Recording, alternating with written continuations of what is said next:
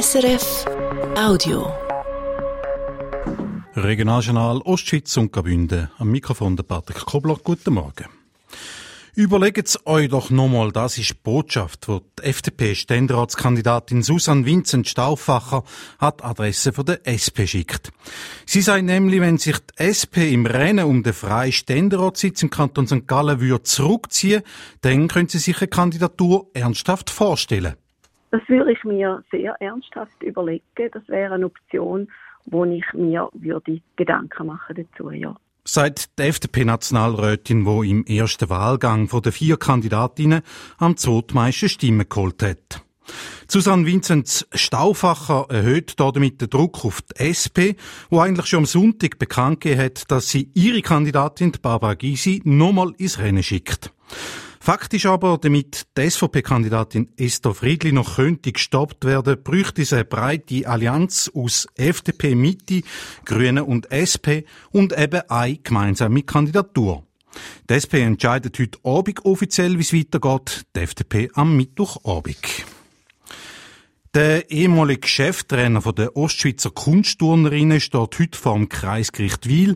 Er soll eine totsmal 15-jährige Kunstturnerin sexuell missbraucht haben. Der Fall hat vor 3,5 Jahren Debatten ausgelöst über mutmaßlichen sexuellen, aber vor allem auch Machtmissbrauch im Schweizer Spitzensport. Martina Brassel. Der Fall ist im Sommer 2019 bekannt worden und hat schweizweit für Schlagzeilen gesorgt. Eine Kunstturnerin, die jahrelang täglich mehrere Stunden im regionalen Leistungszentrum Ostschweiz Zwil trainiert hat, hat ihren Trainer angezeigt, wegen sexuellen Übergriff. Er soll sie jahrelang im Training immer wieder angelangt haben, probiert haben zu küssen und dann an einem Abend im Mai 2018 bei sich zu Hause sexuell missbraucht haben. Da war sie 15. Nach der Anzeige ist der Trainer 2 Monate in Untersuchungshaft gesessen. Heute steht er jetzt in Flawil vor Gericht. Die Anklage lautet auf mehrfache sexuelle Handlungen mit einem Kind und mehrfache sexuelle Nötigung. Die Staatsanwaltschaft fordert eine teilbedingte Freiheitsstrafe von 30 Monaten und einen Landesverweis von 10 Jahren. Dazu soll der heute 44-jährige Trainer nie mehr mit Minderjährigen arbeiten dürfen. Der Beschuldigte hat bis jetzt jegliches Fehlverhalten immer abgestritten. Für ihn gilt die Unschuldsvermutung. Sein mutmaßliches Opfer hat sich in der Zwischenzeit aus dem Spitzensport zurückgezogen. Eine Bürgerversammlung für eine Stadt mit 28'000 Einwohnerinnen und Einwohnern, das ist die richtige Form von direkter Demokratie für uns, haben die Stimmberechtigten von Rappersilion am Wochenende entschieden. Damit haben sie nach 2015 zum zweiten Mal die Einführung eines Stadtparlaments abgelehnt. Was bleibt, sind Erklärungsversuche, ein Kampfanzeige und eine Strafanzeige. Karin Kobler. Strafanzeige machen die Gegner vom Parlament gegen Unbekannt, sagt der Sprecher vom Nein-Komitee, der Robert Hegner. Ja, der Abstimmungskampf ist tatsächlich nicht sehr schön gewesen, immer. Also, uns sind 4 Plakate an wirklich wichtigen Stellen gestohlen worden über Nacht. Und das ist definitiv nicht einfach ein Bubenstreich gewesen. Gelangt hat sie nicht trotzdem, um das Vorhaben vom Stadtrat und allen Parteien erfolgreich zu bekämpfen. Die sind enttäuscht und zeigen sich kämpferisch. Der Thierry Gasser von der FDP sagt, es sei eng gewesen. 290 Stimmen haben den Unterschied gemacht.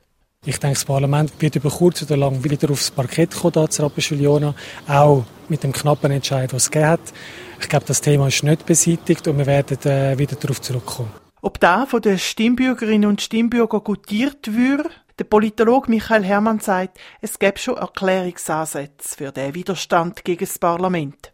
Die Schweizerinnen und Schweizer haben immer schon Mühe gehabt, wenn sie Macht abgeben mussten. Die machen das nicht so gerne, sie haben lieber die Macht bei sich. Aber trotzdem kommt da für mich noch etwas Neues dazu, auch gerade dem Resultat von Wohlen, wo ja das Gemeindeparlament auch abgelehnt worden ist. Wir haben die Lohndebatte in Bundesbern gehabt. Wir spürt ein gewisses Misstrauen gegenüber der Politik und insbesondere gegenüber den Parteien, dass sie zu fest für ihre eigenen Interessen und nicht für das Wohl der Bevölkerung schauen. Und so machen also auch künftig in Rapperswil-Jona nicht Parteipolitikerinnen und Politiker im Stadtparlament Politik, sondern die Stimmbürgerinnen und Stimmbürger, die mitreden und an die Bürgerversammlung gehen. Und zum Schluss noch die Wetterprognose von SRF Meteo. Mal ist es heute bewölkt, mal sonnig und es kann auch regnen. Die Schneefallgrenze die sinkt auf rund 1000 Meter und es hat einen starken bis stürmischen Südwestwind. Höchstwert heute Davos 6 Grad, Elm 8 Grad, St. Gallen 10 Grad, Kreuzlingen 12 Grad. Das war ein Podcast von SRF.